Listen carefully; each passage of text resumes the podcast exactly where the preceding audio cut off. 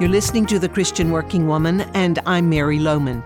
This week, I've been focusing on the importance of the choices we make, our everyday choices about small things, and the larger ones that make a difference in the direction of our lives. This passage from Jeremiah gives some good advice about making choices. This is what the Lord says Stand at the crossroads and look. Ask for the ancient paths. Ask where the good way is and walk in it, and you will find rest for your souls. But you said, we will not walk in it.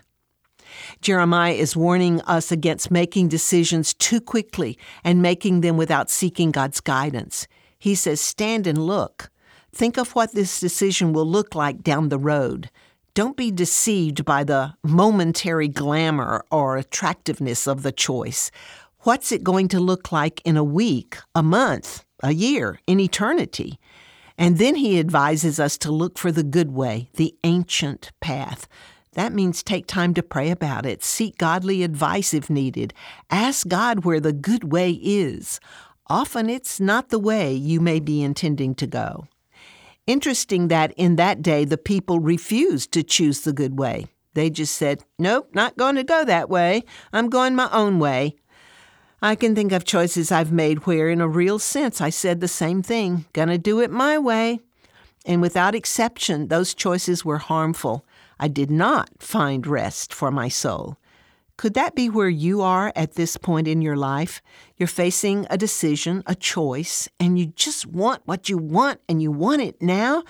So you're not asking for the good way, the ancient path that will lead you to soul rest.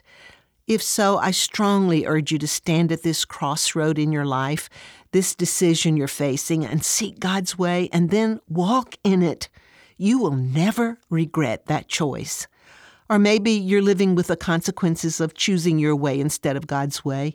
Let me encourage you to know that God hasn't given up on you. He always has a plan to prosper you and help you, taking you where you are, even as you are living with those consequences, and making a way for you that leads to soul rest, to a renewed relationship with God through Jesus Christ. It's never too late to stand at the crossroads and choose the good way, the ancient path.